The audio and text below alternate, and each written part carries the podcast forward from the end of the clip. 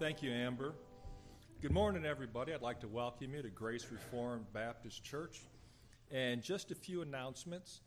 We have an offering box in the back, there are restrooms downstairs, and today is our fellowship luncheon. And being typical Baptists, we have brought enough food for a congregation five times this size. So we'd like you to come and visit, eat, visit, eat, and just get to know people. And maybe sit with people you're not used to sitting with to find out how wonderful everybody else is in this congregation.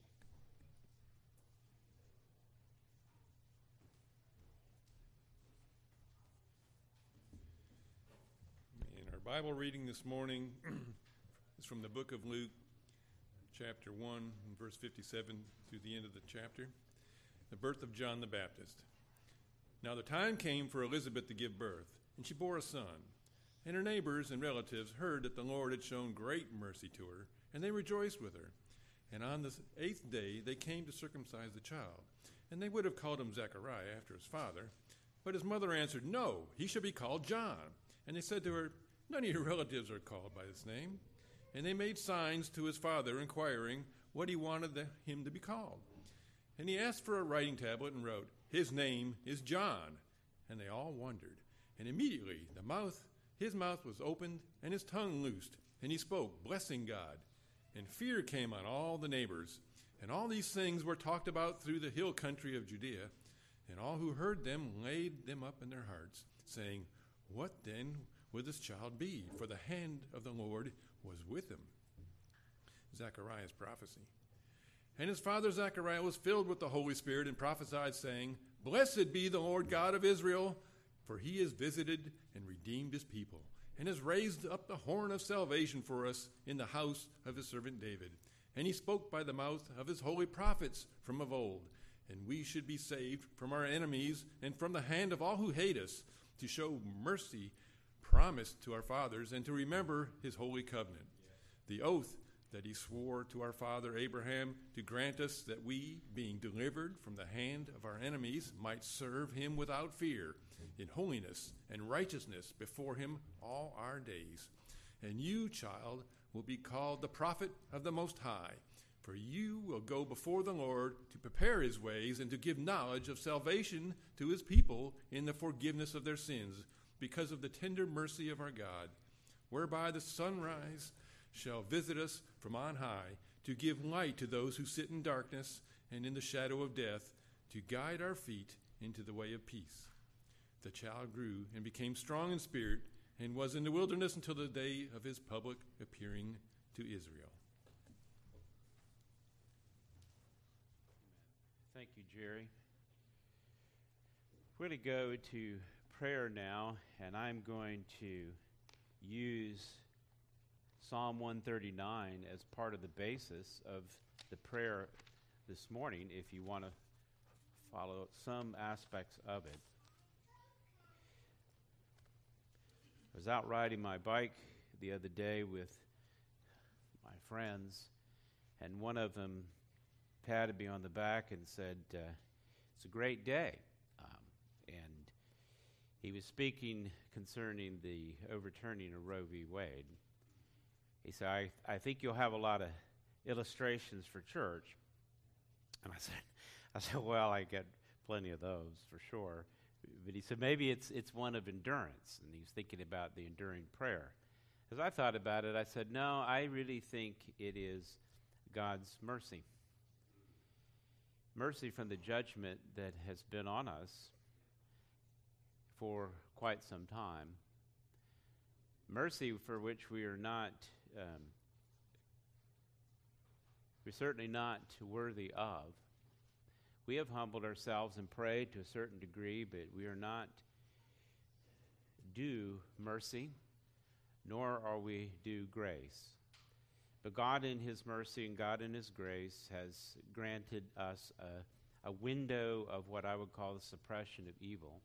But there's much more to pray for and continually, and particularly as the emphasis now has has moved towards the the, the vile mutilation of of children in their youth. so that they would not have children. It, this is a profaning of, of God. And we continually go to Him in prayer, but we do praise Him for His sustaining grace and suppression of evil. And I think we should pray continually for that. We would be able to live in a land in which evil is suppressed. And, and one of the means by which he does so is through the salt and light of God's people. And so I encourage you to grow in grace and the knowledge of the Lord and, and be salt and light in a, in a dark and fading away uh, culture. Let us then go together in prayer to praise God and to prepare our hearts to worship Him. Let us pray. O oh Lord, it is true that you indeed know us. You know us better than ourselves. And so we come to you, the, the God who has created us, who has formed us from the very beginning in our inward parts. You have known us even before we have known ourselves, even before a word was on our tongue. It, it is amazing, Lord, that, that we cannot escape from you at any moment. And though we may think that we are hiding and that we are doing things in secret, all things are open to you. And yet you still are with us, your right hand leading us, Lord. And we're thankful for the forgiveness that is ours in Christ Jesus. I pray that would not be something that we would take lightly, but think greatly of. I pray that our guilt would, be, would draw us to the one who took the guilt on himself and bore our sin on his body on the tree and paid and atoned for every one, past, present, and even future. It is glorious that you would indeed know us, not generally as people existing in a world just common names and common people, but that you would know each one of us specifically, every one of us, knitting us together, forming us from the very beginning in the wombs of our mothers. We praise you because uh, how wonderfully you have made mankind. How wonderfully you have made each one of us. It's demonstrated daily. It is so common that we we often don't think about it and certainly don't praise your holy name. We, we praise you, Father, that you have prepared a life for us. You, you have numbered our days. I pray that we would number them as well. You, you have a book where all of them are written, even before any one of them has been experienced by us. Your thoughts, O oh Lord, are indeed precious. I pray that they would be precious to us. We're thankful, Lord, that to some degree your mercy has suppressed and sustained some of the wickedness and the evil that has been going on in our culture for quite some time. I pray by your mercy that you would continue to slay the wicked, O Lord. I pray these bloodthirsty people who would then even go around and protest about their great desire to slaughter the innocent. I pray, Father, that you would indeed slay them. Those that would speak evil against you, with malicious attempt, intent, Lord, I pray that these enemies who take your name in vain, I pray that they would be overcome by the good of your people. I pray they would be like burning coals on their head, demonstrating their own guilt and their own shame. I pray the house of cards built with corruption would collapse in and of themselves. I pray that all of us would have a solid foundation in Christ and Christ alone. As we are shocked at the horror of sin, I pray that that is about us in our land and our culture and as we run into from time to time, I pray that it would ultimately cause us to search our own hearts, to call on you to try our own thoughts, to see if there's any wicked way in us, and purge that from our soul.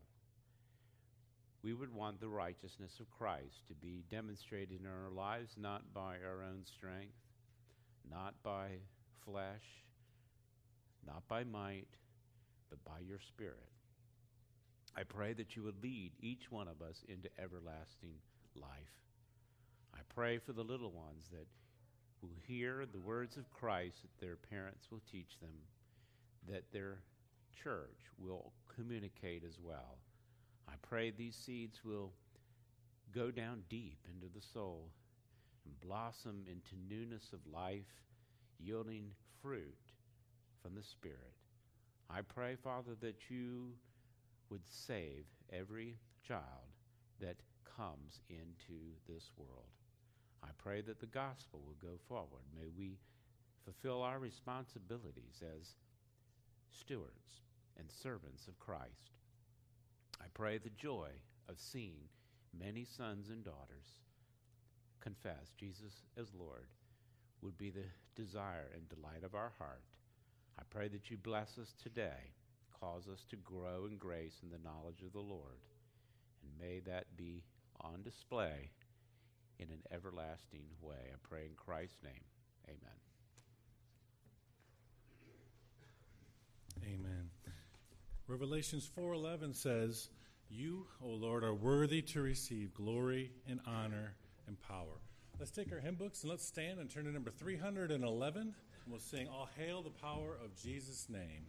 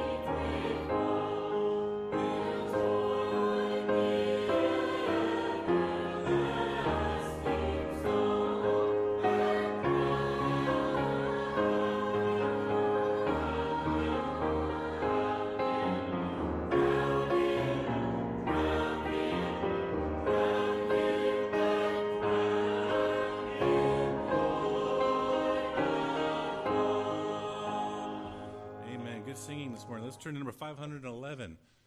511, we'll sing the solid rock because you, no one can lay any other foundation that was that what has been laid, that is Jesus Christ. The solid rock.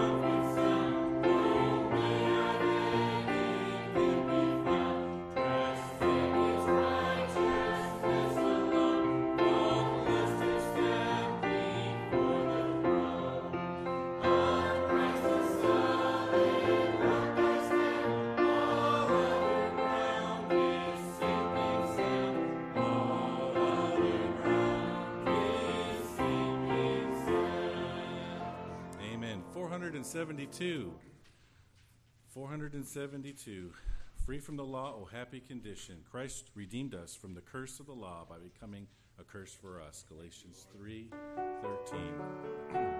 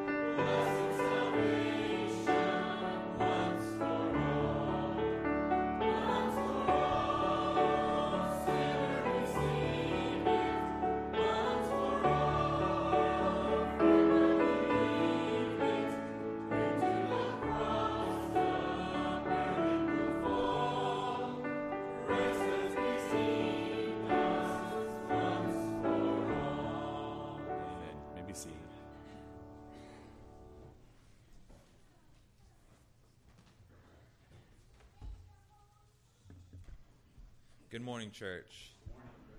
Today's reading will be from Psalm 117 and uh, chapter 118 as well, found on page 511 in your Pew Bible.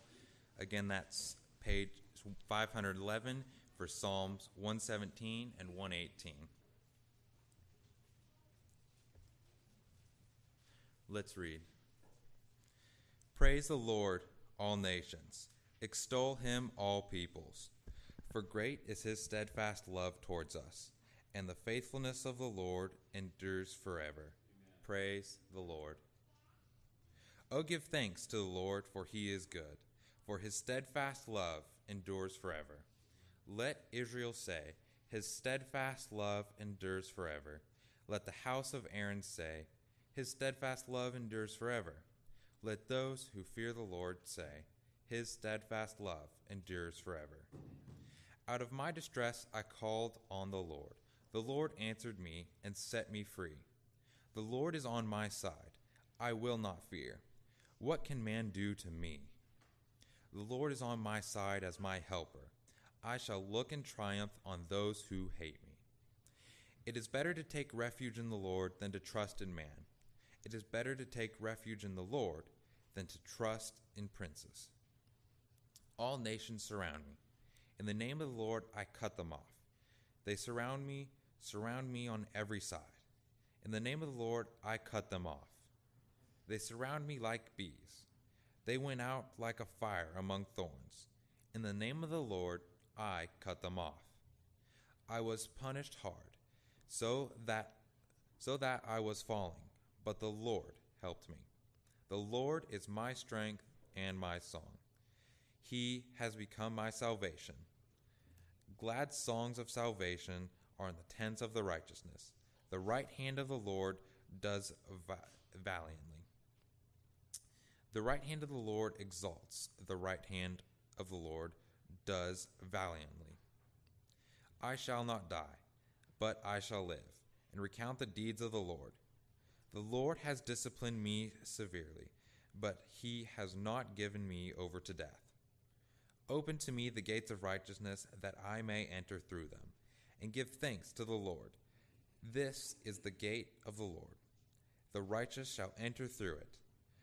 I thank, I thank you that you have answered me and have become my salvation.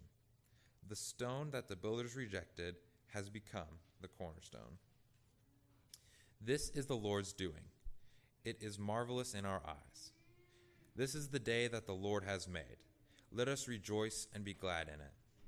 Save us, we pray, O Lord. O Lord, we pray, give us success. Blessed is he who comes in the name of the Lord.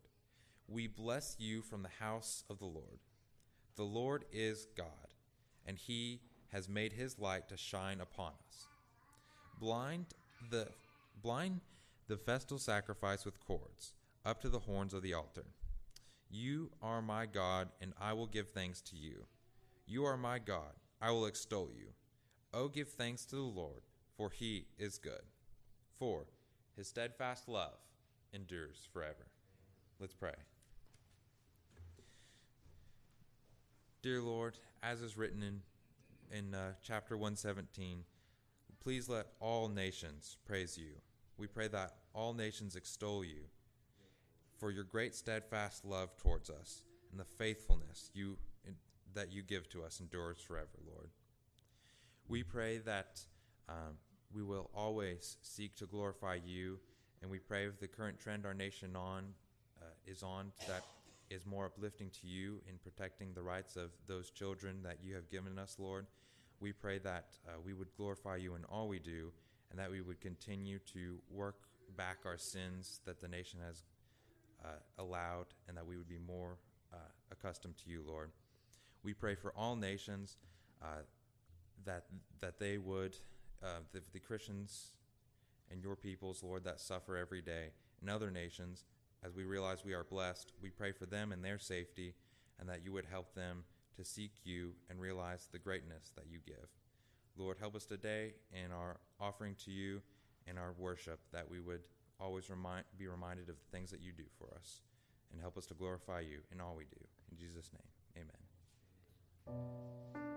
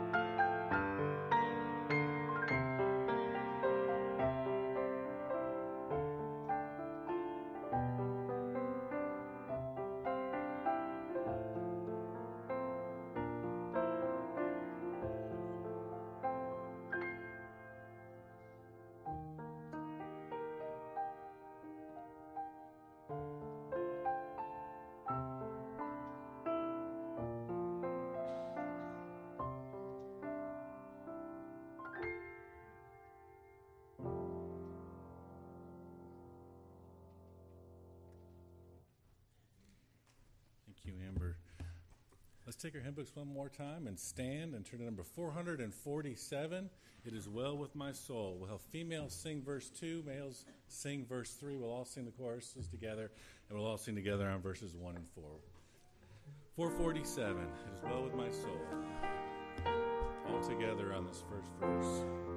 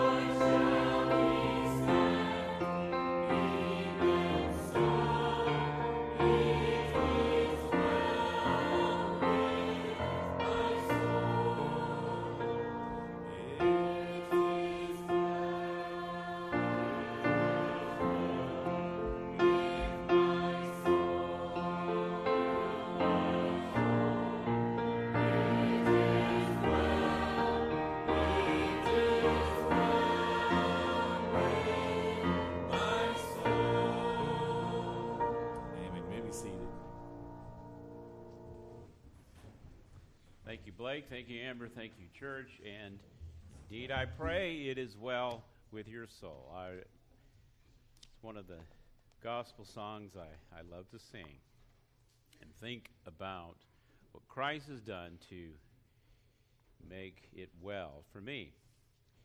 We're looking at the glory of Christ this morning from the letter to the Hebrews. We'll look at Hebrews chapter 1.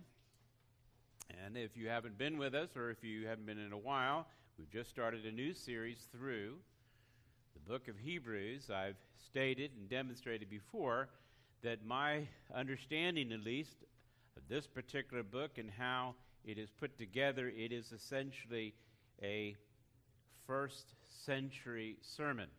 It's an exemplar. It's in written form and it's written very well. Most likely, in my opinion, it's the type that the Apostle Paul would have preached, it may very well have been one of his, as recorded and b- under the inspiration of the Holy Spirit by Luke.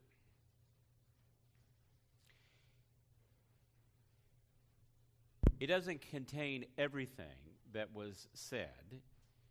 This is kind of compact, and so we will have to look into it and expand it a bit. In fact, in chapter 13, in verse 22, it says this is a brief exhortation. The exhortation is the idea of that's what a sermon is. You, you exposit, explain the truth that's recorded, and then you make a word of exhortation upon that. And of course, you will then find the application. And, and that's kind of how it's folded through here with the doctrinal truth being presented, and then as a result of that, an exhortation of typically a warning passage, what you should do about what is being communicated. Now, last week we left off on focusing on a particular term that Jesus is said to be begotten of God. False prophets, teachers, twist this statement to indicate that it's trying to communicate something different than the preacher of Hebrews was actually communicating, different than the author's intent. This begotten of God concept here in Hebrews 1 is namely a father son relationship that demonstrates that Jesus is, of essence, God and functioning in a mediatorial ministry in the world in which we live. It, they, they would teach, some would look at this term, begotten of God, and think, well, that's somehow lesser, as a father might be less, uh, greater than a son in, in essence, if you will. But that would be contrary to the text. If you notice the, in the first few verses, 1 through 3, the Son is said to be creator of all, verse 2, the very radiance of God, verse 3, and the exact nature of God. So he's already explicitly made these dogmatic statements concerning the deity of the Son. He indeed is, is God. But I would agree when terms like that are used, begotten of God, for example, and we'll be looking at another term today, firstborn, and expand on that, those things can be hard and difficult to understand. We'll need divine wisdom to understand that. As the Apostle Peter reflected on many of the letters of the Apostle Paul in his epistle, 2 Peter chapter 3 and verse 16, he said, Much of what Paul says is, is hard to understand. And then he would say, The ignorant and the unstable twist that very thing. And they twist it to their own destruction, as they do the other scriptures. By ignorant, we mean untaught or lacking knowledge. Unstable points to the idea of spiritual maturity and may very well be unregenerate, who take these truths that are given and rather than see them in the context in which they're given, twist it different than the author's intent. Ultimately, from the very beginning to the end in the book of Hebrews, the author's intent is simply to do this to point to the supremacy of Jesus Christ in all things. Whatever you think about Jesus, it isn't high enough.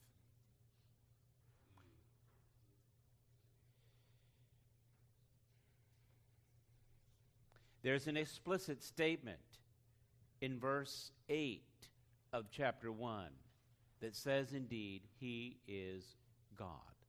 Thy throne, O God. He is intrinsically righteous, perfect in all. He has sovereign authority over all.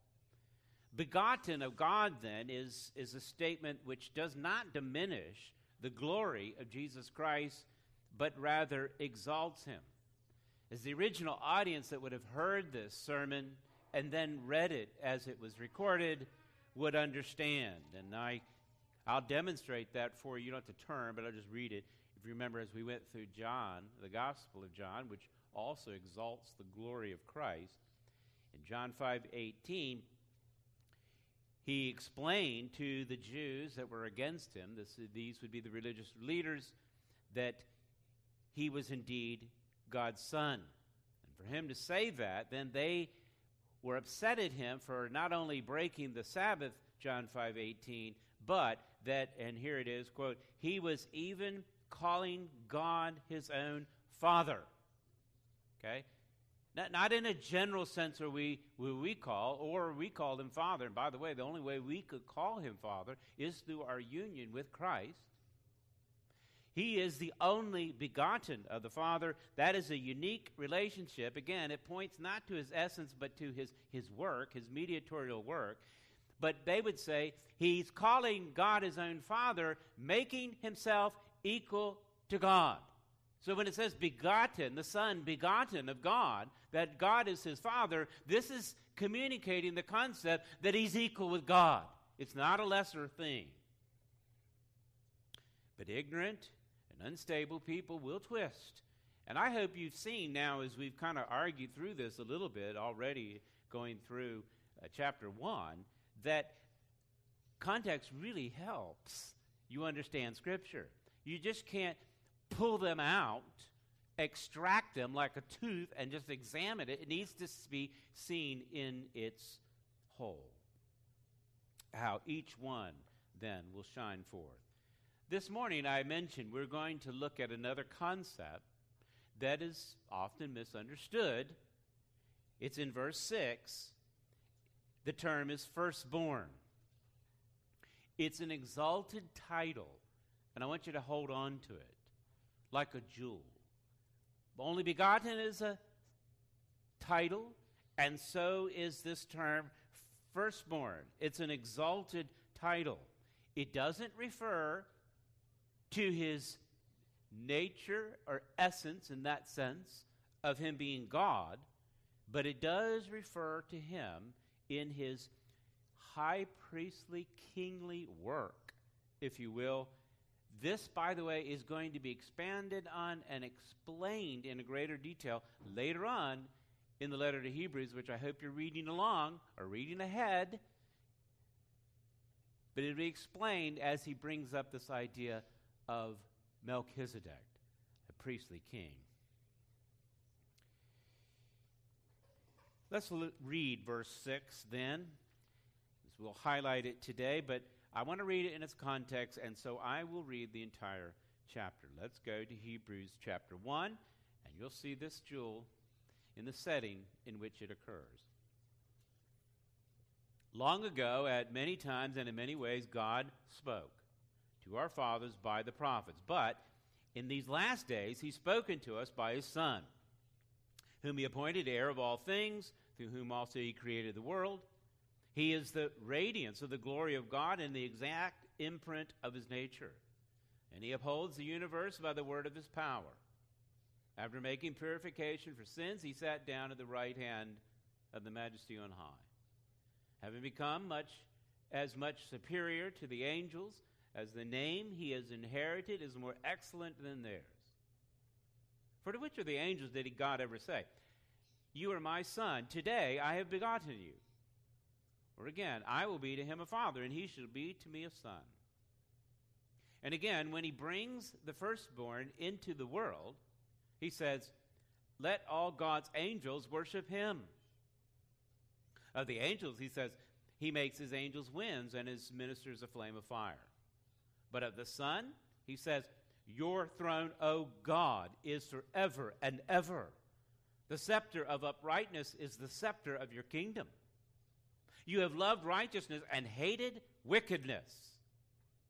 Therefore, God, your God, has anointed you with the oil of gladness of beyond your companions. And you, Lord, laid the foundation of the earth in the beginning, and the heavens are the work of your hands. They will perish, but you remain. They will all wear out like a garment. Like a robe, you will roll them up. Like a garment, they will be changed, but you are the same. And your years will have no end. And to which of the angels has he ever said, Sit on my right hand, and I will make your enemies a footstool for your feet?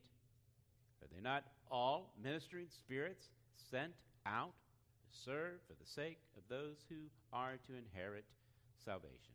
Let us pray. Father, I do pray that you will grant us, by the illuminating power of the Holy Spirit, to hear and heed your word today. May Christ be exalted in our hearts. May you even send ministering spirits to serve those who indeed would inherit salvation, and I pray this would even be that day in which they confess Jesus Christ is Lord. Pray this in his matchless name. Amen. Structurally, this first chapter, as I've demonstrated before, just to give you the quick overview again, seven dogmatic statements are, are, are said in the first three verses, really quick, about the excellency or the supremacy of Jesus Christ. Now, in the remaining of the chapter, what, what goes on is proof of his excellencies, and that is quotations then from the, what we would think of as the Old Testament. Biblical proofs demonstrating the superiority of Jesus. The transitional hinge that really points to that is verse 4 that he is much superior, and then, then what is brought up is angelic beings, which would have been thought of as very superior in that day. But he has a more superior name than theirs because he has inherited a more excellent name verse 4. Superior voice than the prophets in the first three verses, and now in the remainder, superior than angels. This, again, speaks to his office as mediator. Prophets were thought of as high regard. They would have been considered very important to those who would hear a word from God. But the Son is superior. He's going to show uh, and demonstrate various proofs from the Old Testament to show that Jesus is superior to, in their minds, what they think of as the highest order, and that would be angels. When Jesus took on the form of a servant, that is, man, took on humanity in his incarnation, he would be considered, from their perspective, and as the Bible affirms as well, of lower order than angels. And we talked briefly about that last week. You remember? Mankind is thought of as a lower order. Verse 8, uh, no, verse, um, chapter 2, verse 6, I'm sorry, through 8. You can jump ahead. Here it's explained. It is testified somewhere, 268, that somewhere happens to be what we would call Psalm 8, by the way. What is man that they were mindful of him, or the Son of Man that you care for him? You made him, verse 7, I'm in 2 7, you made him for a little while lower than the angels. Remember, what, what sense is mankind lower than the angels? And then Jesus, as he took on mankind, human flesh, how is he lower? In what way is it a lower order? Mankind made in, in God's image, or Jesus Christ, in this sense, taking on human flesh, this lower order, I would argue, is due to mortality, subjection to death. Angels don't die, they're not subject to it. And after the, in, the fall in the beginning, when a group of angels did rebel, they were sealed from that point. The third sealed to destruction, the devil and his, and his angels, we would call demons now, and the rest were elect forever. Angels are not subject to death. In the incarnation, Jesus takes on the form of a servant, mankind. And that makes him, in his first advent, as we would call it, it makes him subject to death. He has the possibility to die, if you will. He had no reason to die because he had no sin. We talked about that last week. He is begotten of the Father. He's not begotten of Adam, but of God. And so he has no sin, he has no reason, and he doesn't commit any sin in his life. The wages of sin is death, so he has the possibility in his humanity, and since for a little while is made lower, and we know the rest of the story, he lays down his life. No one could take it from him. He lays it down in his mediatorial work. He obeys God's will as it's looked at in that way. The Father sends the Son to fulfill all righteousness. He bears all the sins of those who put their trust in Him and lays down His life and dies. Verse 3, if you're in Hebrews, go back to verse, chapter 1 and verse 3. that is what is described there as the purification for sins. When he dies, he makes atonement or purification for sin, not his sin, but those that are laid on him. And when that is complete, this is in his humility. When that is complete, then he is exalted. Notice verse 3, it says, He sat down at the right hand of the majesty on high. This fulfills the messianic psalm as, as quoted You have crowned him with glory and honor. Verse 8, putting everything under subjection under his feet. Our text is going to verse 6 of chapter 1 and this concept then of firstborn. Jesus is put into an exalted state, but this is looking at him as firstborn. And I think it would be helpful to really understand firstborn and what connection those of us in Christ have to that concept. And I'll just try to unpack at least three. One, the position, two, the power, and three, the praise. All of this, uh, which the Son receives. And by doing so, it demonstrates that he has a more excellent name than angels. In other words, he is the supreme. He will demonstrate that as the very firstborn. That's our goal. Our goal is to exalt Jesus Christ, to focus on his glory. But as we do, I hope you see that and recognize as you look at the exalted Christ, you'll recognize that in his exaltation, he lifts up those that are in him.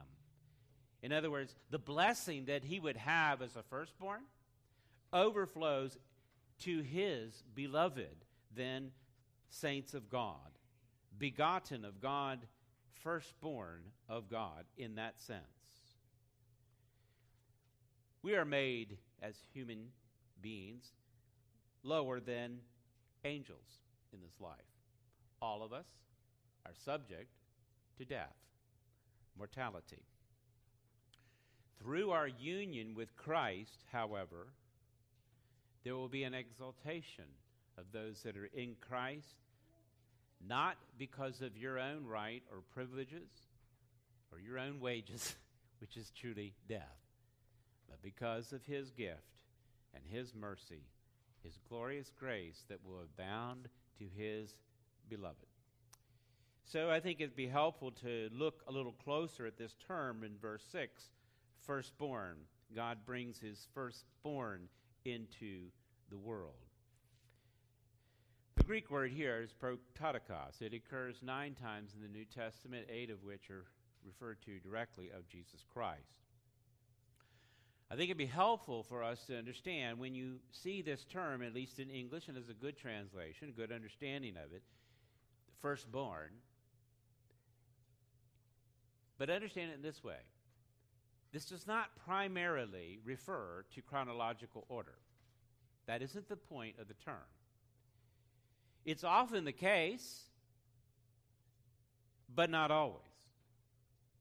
Really, what it points to more than chronology is the idea of dignity, honor, might of that person. This concept of firstborn really comes from the Old Testament, and I'll read you a passage. You can write it down or look it up. Genesis 49, verse 3.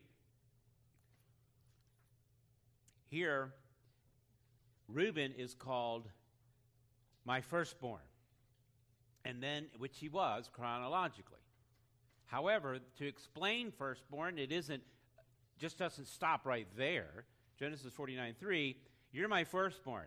And then here's the explanation of what it means to be firstborn.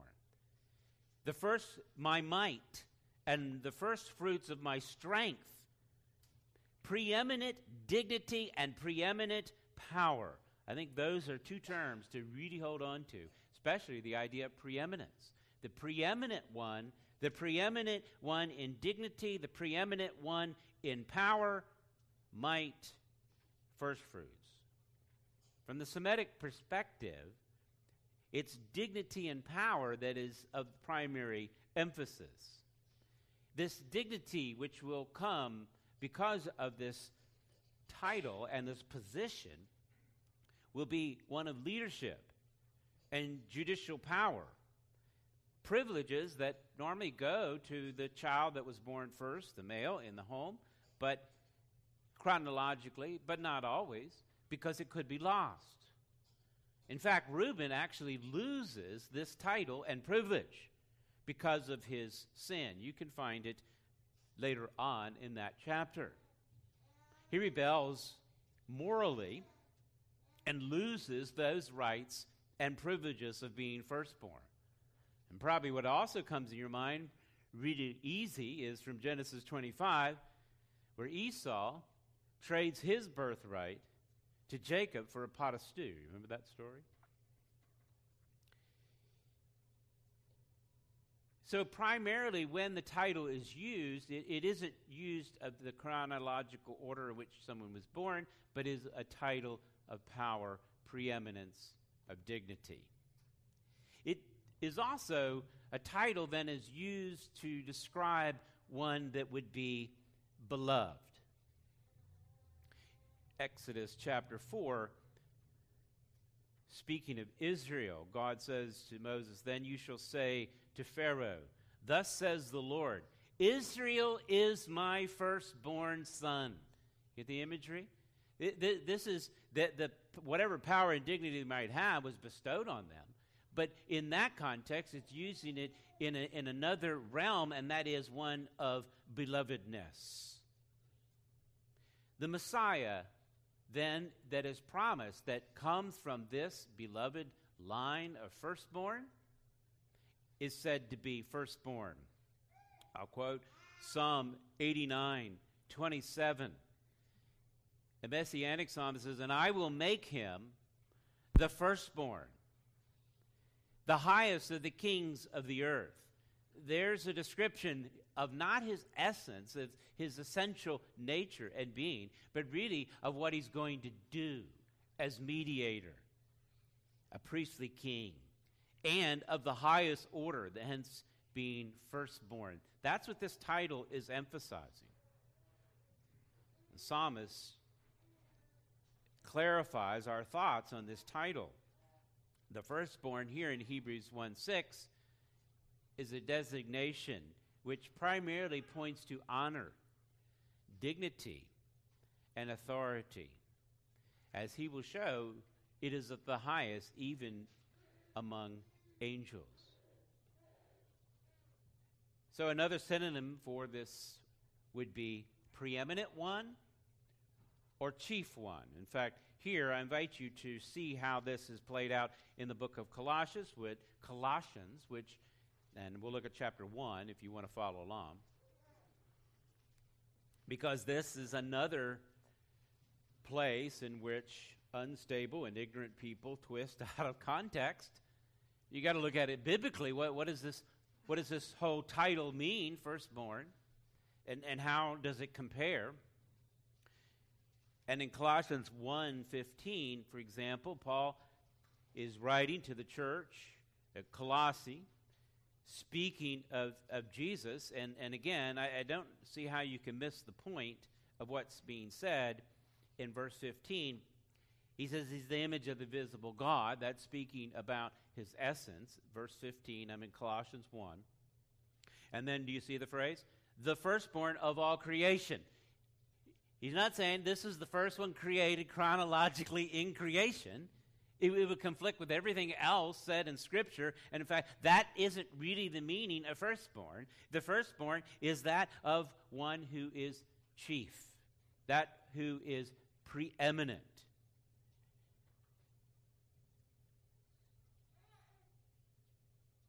Notice verse 16, if we're confused about that. In creation, it is by Him. in, the, in the, in the same context. You can't really miss it. He is the one who is the creator. For by Him all things were created. He's speaking of this firstborn. All things were created, heaven and on earth, visible and invisible. That would include angelic beings who are invisible, by the way. Everything that was created was created by, by this one, and hence he is the firstborn of all creation. He is the preeminent one, and over thrones and dominions or rulers or authorities. A lot of people think that they're in charge. Can I tell you who is in charge right now? It's Jesus Christ. Okay? Call him Lord. Recognize that. That's who we're talking about. This is not games that we're playing. This is a call to look to who is indeed the firstborn, the preeminent one because all things are created and if you're in the text looking at it look at verse 16 all things were created through him and here's the second part which is often missed. It's for him. Why did god create you? It is for christ. It is for his glory. So well i don't like how all this is working out. He created you beloved for his glory it is, it is for Him and for His purposes. We, we, we live in such a ignorant and unstable environment in which everyone thinks everything's about themselves. I identify this way or that way now. I think this and I think that. I don't care what you think or how you identify. I care what Jesus Christ thinks and what he has purposed in all things. Less than that is blasphemy. He is the creator of all, and all of it is for his purposes, and he is, verse 17, before all things, right? Had to be because he created all things, he before all things. But that's another phrase that, that also indicates his supremacy in all. He is before th- all things, and in him all things hold together. The, the, the other Hebrews said the same kind of thing, remember? That, that he basically, we talked about that before, he brings all things to pass. So it isn't just holding it together to keep it from falling apart, it's that it, it comes to fruition as well because of his hand. He holds all things. And note this then, he is the head of the church. I was riding by, by out in the country and saw a little sign at a little community church, and I know they meant well, but it said something to the effect of under new leadership. it's like, well, I wonder if they submitted to Christ or not. Trust me, he's the head of the church.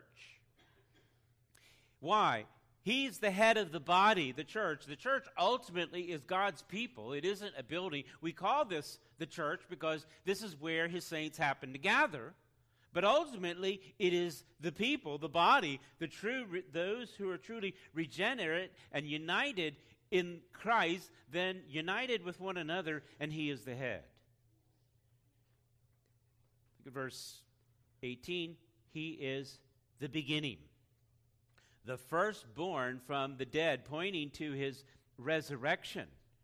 In other words, the, the preeminent one who was resurrected. Others were resurrected even prior to Jesus. Remember, Jesus resurrected Lazarus, did he not?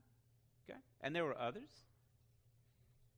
But how is he firstborn? It isn't chronologically, it's pointing to him being supreme or chief. And if you don't believe me, here it is right here in the text that in everything he might be preeminent. This is why we emphasize Christ so much, and Christ alone. He is pre- the preeminent one. For in him all the fullness of God was pleased to dwell, and through him to reconcile to himself all things, whether on earth or in heaven, having making peace by the blood of the cross. This is Christocentric theology. There's no other chief one. It is Jesus Christ. There's no other preeminent one. There is no other mediator that will bridge the gap between God and man. It is this man, Jesus Christ. It is through this one, who is said to be the firstborn, that we are then brought to God. Here's how John would say it in Revelation 1, verse 5. I'll read it for you and from Jesus Christ, the faithful witness, the firstborn of the dead, and the ruler of kings of the earth, to him who loves us and has freed us from our sins by his own blood. He is chief because he is supreme. This speaks to his majesty of who he is. Now, let me add something at this point, and I hope I'm able to communicate it clearly enough. I'll have you walk through a couple texts. First in Romans 8, and then we'll be back to Hebrews and we'll look at Hebrews 12. I always feel like I have a, a brief time to go over some things that can be really profound, but I hope to at least whet your appetite so that you can begin to think, and hopefully you think on the right track. We've been emphasizing the glory and majesty of Christ, what he's done in his mediatorial offer, office as propitiation for our sin. That he indeed is the glorious firstborn.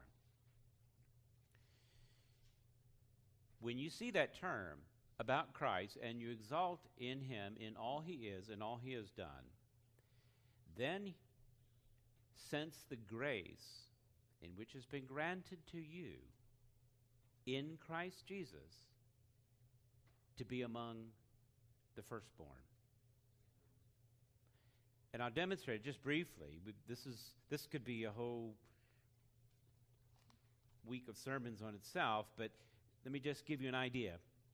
Look at Romans 8. You're familiar with 828.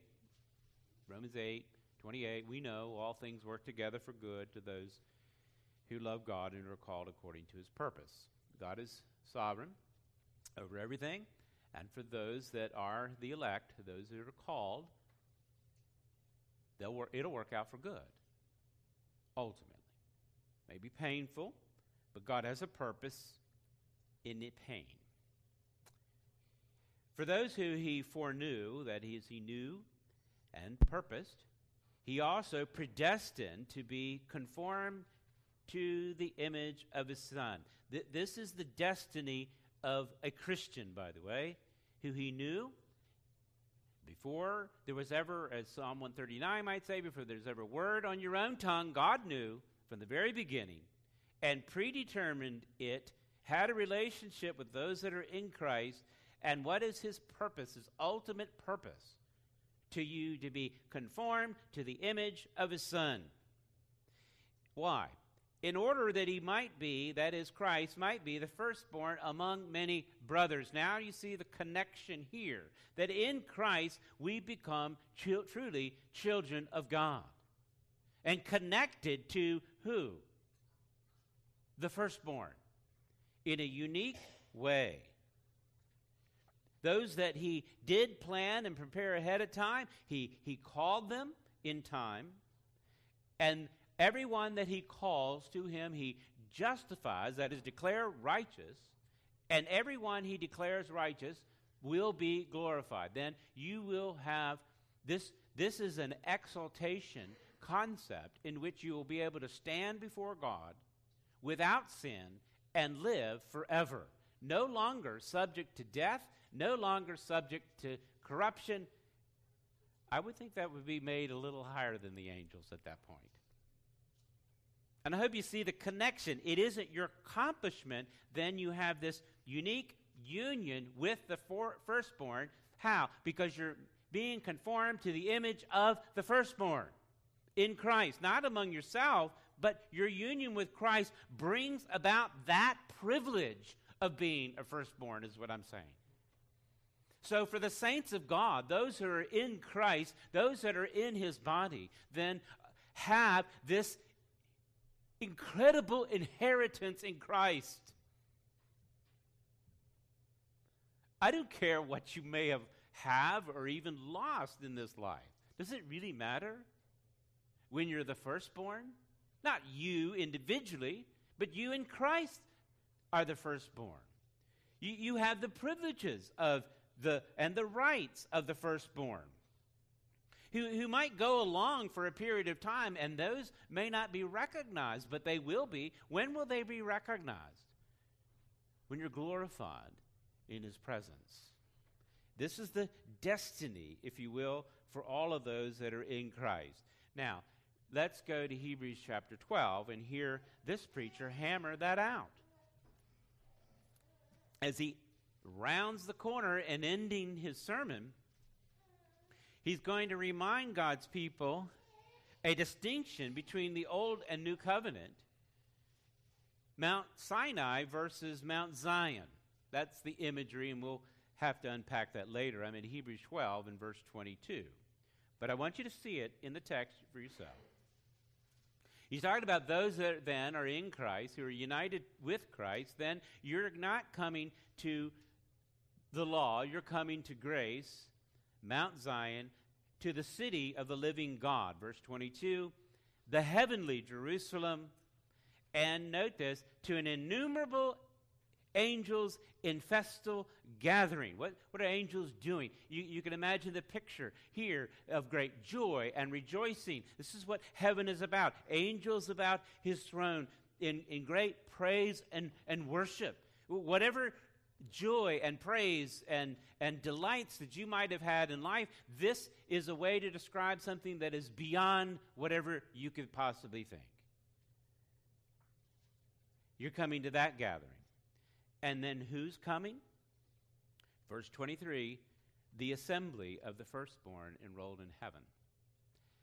Assembly is a word, you may have it translated church. It, it means the same thing. Th- this is who is gathering. The assembly of who? The firstborn? I thought there was just one.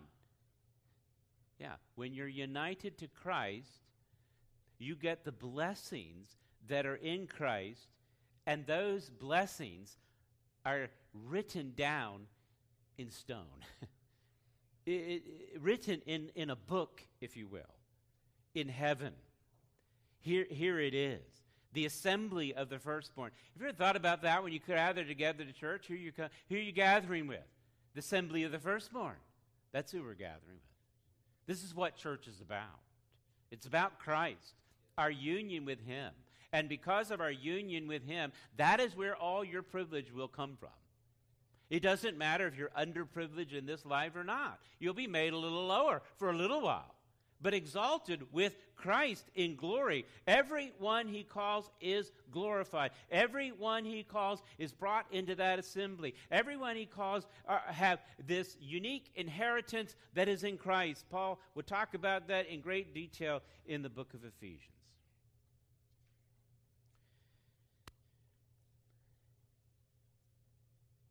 We're brought together to God, who is indeed the judge of all. Verse 23 and of the spirits of righteous men made perfect.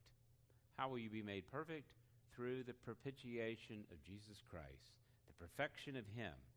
And then it points to Jesus specifically, verse 24, the mediator of a new covenant, and to the sprinkled blood that speaks of a better word than the blood of Abel.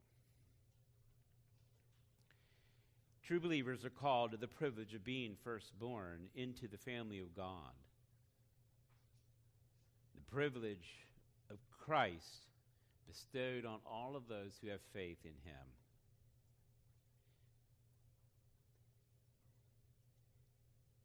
There's a warning that follows. See that you don't refuse him. Verse 25. Because you have no other, you have no escape. Don't refuse Christ. Don't look away from the firstborn. What a great gift that is going to be given, but also a great warning. Don't think of this lightly. There'll be no escape from certain judgment. Those who refuse Jesus Christ demonstrate that they are not of the assembly of the firstborn. Because there will be a day of reckoning, there will be a day of judgment. This God, who is the judge of all earth, in verse 23, there will be that day when he will come in power and dignity and glory and preeminence. And you may not have noticed this at your first glance, but I can assure you that's what is being pointed to in verse 6 of Hebrews 1. So turn back there again. And notice the word again. Hebrews 1, verse 6. Again is, in our translations, most of us, right there at the beginning. Again, when he brings the firstborn into the world. However, the word again, as put in here in this way it's phrased, is, is an easy way to phrase it. But this is grammatically different from the again that is mentioned in verse 5, where it's a simple conjunction. The grammar is totally different here, and the syntax is different. This would be better and more literally translated, although it's maybe awkward in English, but it'd be better translated, listen carefully, when he brings again the firstborn into the world. Now that you know who the firstborn is, now, now this is the statement that we want you to think of. When he brings again the firstborn into the world. Let me demonstrate why without getting into Greek syntax and grammar. You can see in the context here, the word world actually is well, I said I wouldn't, but I will here. Oikoumene.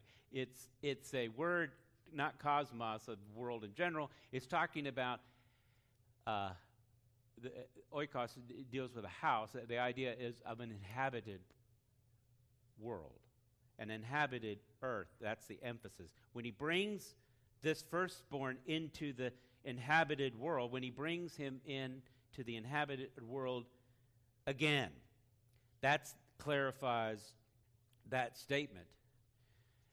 Here's, what he's, here's the point that, that is easily missed God brought the firstborn, the one who was the heir of all things, right? Who is one of dignity and power and glory and might. He brought him into the inhabited world, what we would call the first advent, in very low terms.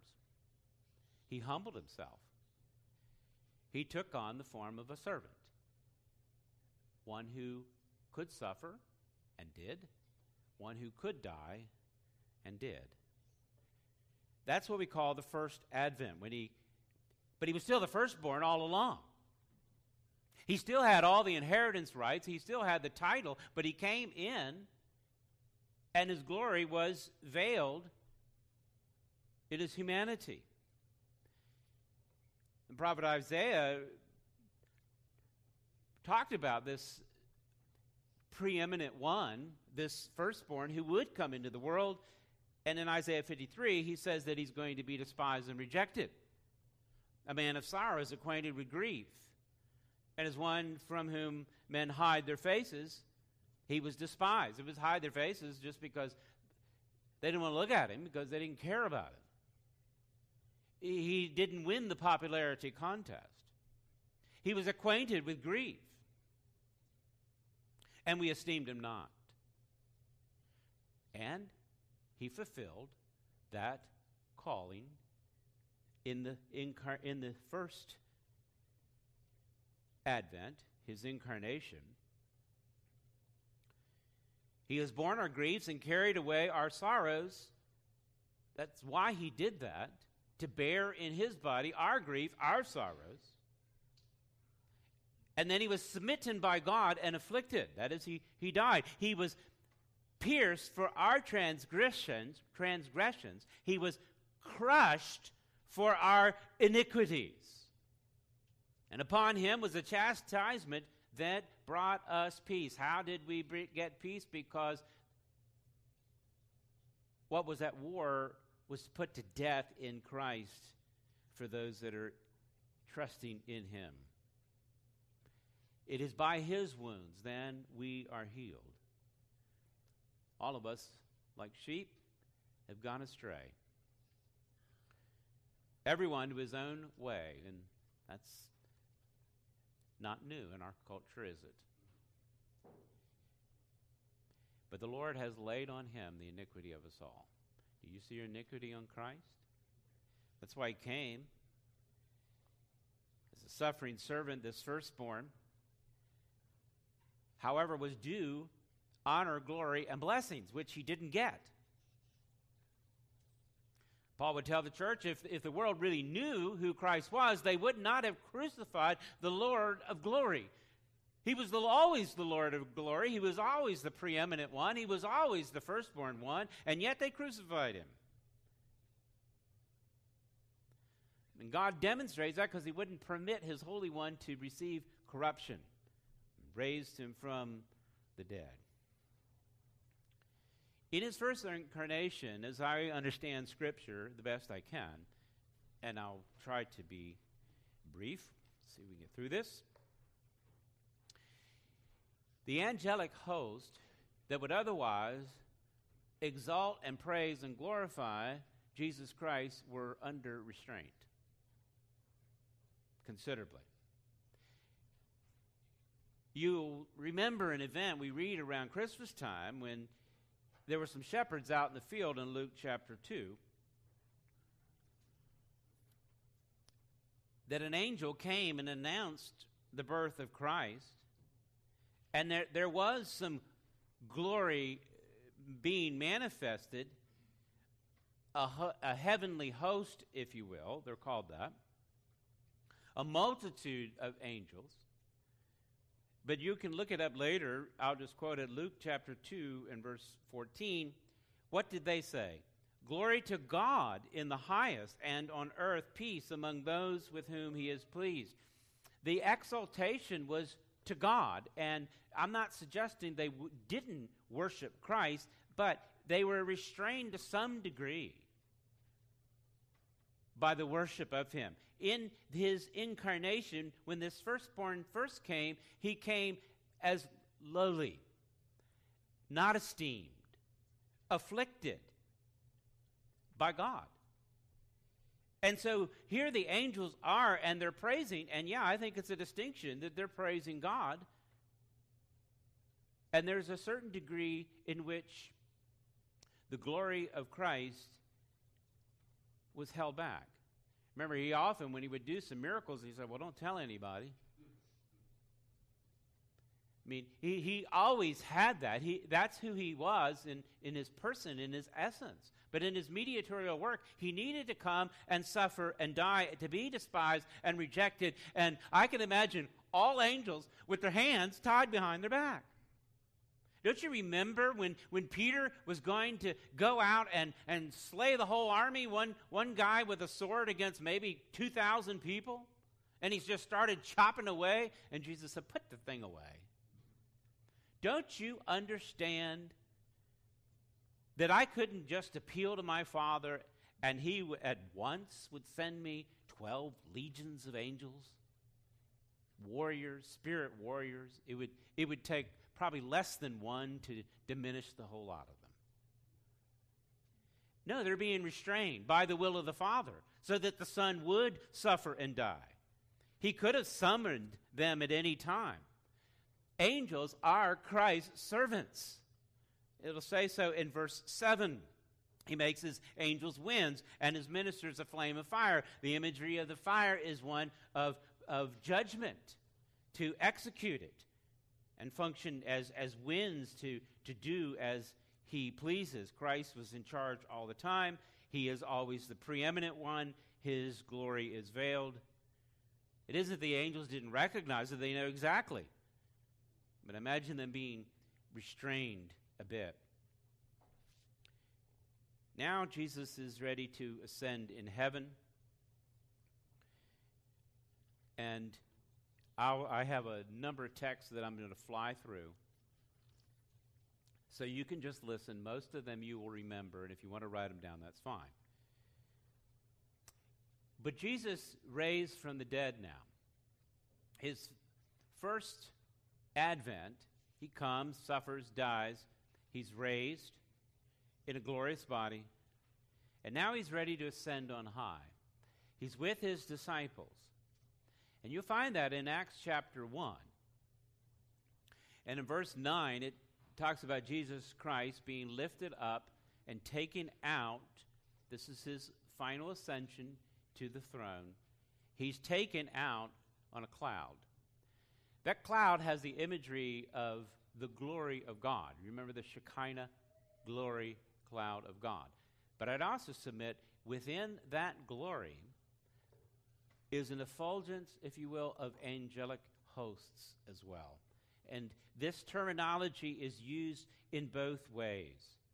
The disciples saw this majestic ascension into heaven with whatever this bright light and glorious effulgence that they described as a crowd as a cloud they're, they're staring into heaven. Could you, if you ever watched a rocket launch, you know, you want to stand out there and just look at it going up. That's the idea here, but even much more spectacular. And then a couple angels take a moment and tells the, and tell them something. Here's what they tell them: Men of Galilee, why do you stand looking into heaven? This Jesus, who was taken up from you into heaven, will come the same way you saw him go into heaven. How do they see him? Glory. Surrounded by a heavenly host of angels that were finally released from the restraint, who can then cry out, Holy, holy, holy is the Lord God Almighty, who was and who is and who is what? To come. This is an absolutely beautiful event in which it's uh, going to, to occur the, the gospel writers constantly recorded statements about Jesus who would say that. You're going to see the Son of Man coming in a cloud of glory with power and honor, Mark 14 62. Matthew 13, 50, 41, the Son of Man, he's going to send his angels. This is talking about the final judgment, and they're going to gather out of his kingdom all causes of sin and lawbreakers. Matthew 16, 27. For the Son of Man is going to come with his angels in the glory of his Father. He, how how he, you saw him go, that's how he's coming. And what is he coming to do? He is coming to bring judgment. Prior to that, he will send out his angels with a loud trumpet call, and he will gather his elect from the four winds from one end of the earth to the other, Matthew 24 31. The Son of Man comes with his glory, verse 25 31, and the angels with him. He will sit on his glorious throne. John will record for us in Revelation 1 7, he's coming. Behold, he's coming. He's coming with clouds and every eye will see him, even those who pierced him. And all tribes of the earth will account for him. Even so, amen. When Jesus Christ comes again, this firstborn comes into the world, it's going to be different than how he came the first time. The prophets also talked about how the Son of Man is coming. He is coming in great glory. He is coming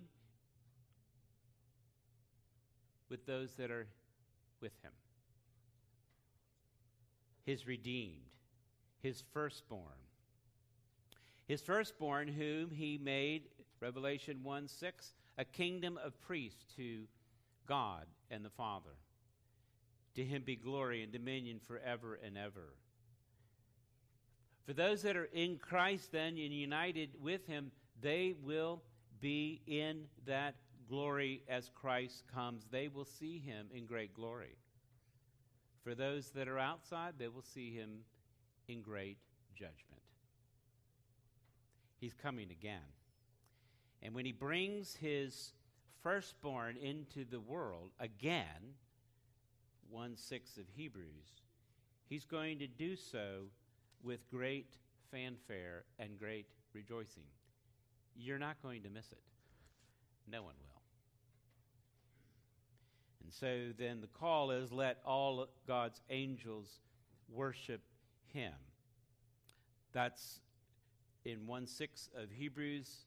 That is a quotation from the Greek translation of the Old Testament, Deuteronomy 32 43. Rejoice with him. And our translation reads, O heavens. Heavens is, is a, also a way to describe angelic beings, and hence for them a call for angels to worship, bow down. But beyond that, all gods, for he avenges the blood of his children. And he takes vengeance on his adversaries. He repays those who hate him, and he cleanses his people's lands. He's coming again. When the firstborn comes, he'll come in great praise and great glory. The angelic beings will worship him. And those that are the redeemed, who are made one with the firstborn, will also worship him. Jesus is on the throne now. Angelic beings are around that throne worshiping Jesus, the sovereign one who will send these servants. It's a great model for the saints, not just then at that point, but even now if you see a glimpse of his glory. I'll read you one more text, and I'll read it for you from Revelation 8, uh, I'm sorry, 4 and verse 8.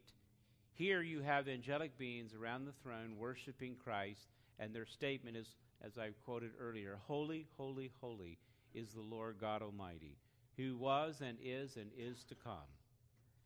And whenever the living creatures give glory and honor and thanks to him who's seated on the throne, who lives forever and ever, the 24 elders, that represents the church, the church of the firstborn, the assembly of the redeemed.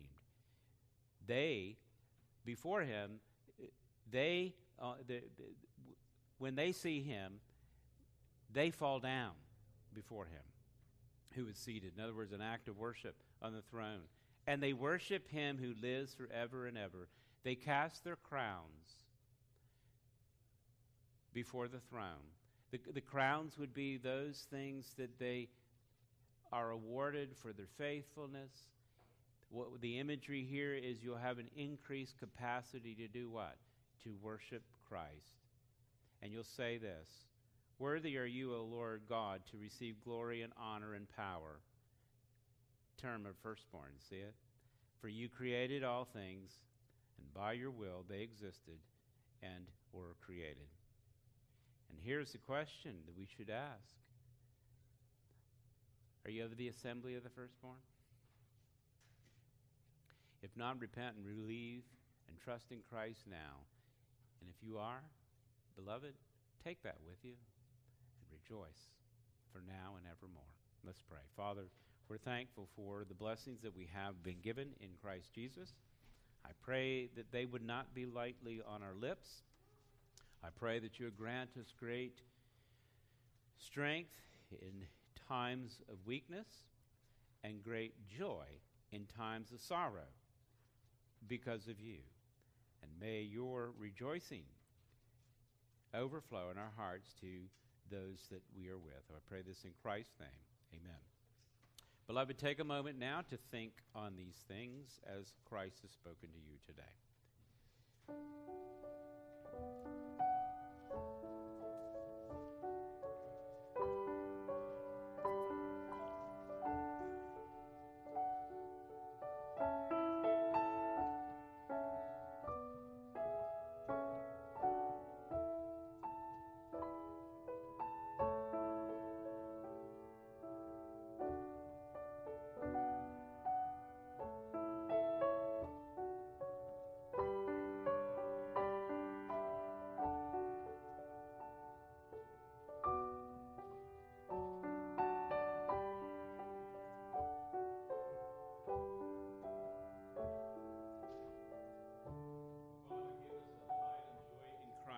Overflows as a blessing even this day. I pray in Christ's name. Amen.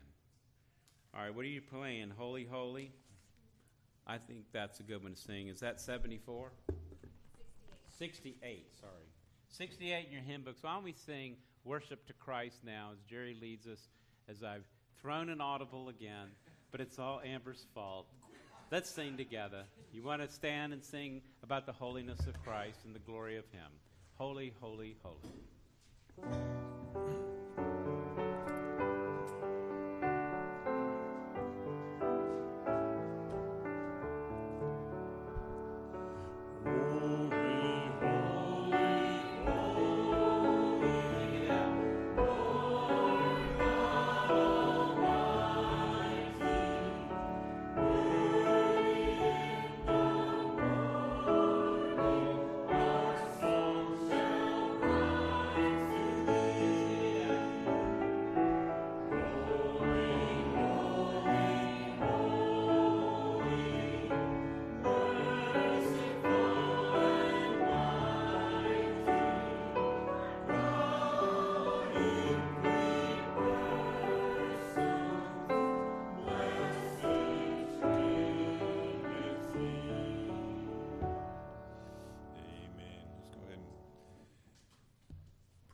Dismissed.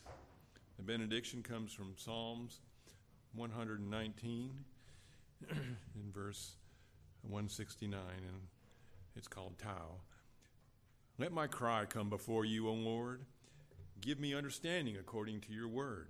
Let my plea come before you. Deliver me according to your word. My lips will pour forth praise, for you teach me your statutes. My tongue will sing of your word, for all your commandments are right. Let your hand be ready to help me, for I have chosen your precepts. I long for your salvation, O Lord, and your laws are my delight. Let my soul live and praise you, and let your rules help me. Gracious Father, we're indeed thankful for your blessed word and for the Lord Jesus Christ, Father, the first fruits. Lord, we just pray that you would bless now as we depart and go to our the fellowship hall. We just pray that you would uh, bless the fellowship to our hearts and spirits and bless the food that's been provided to our bodies and strengthen us with it. For we ask it now in Jesus' name. Amen.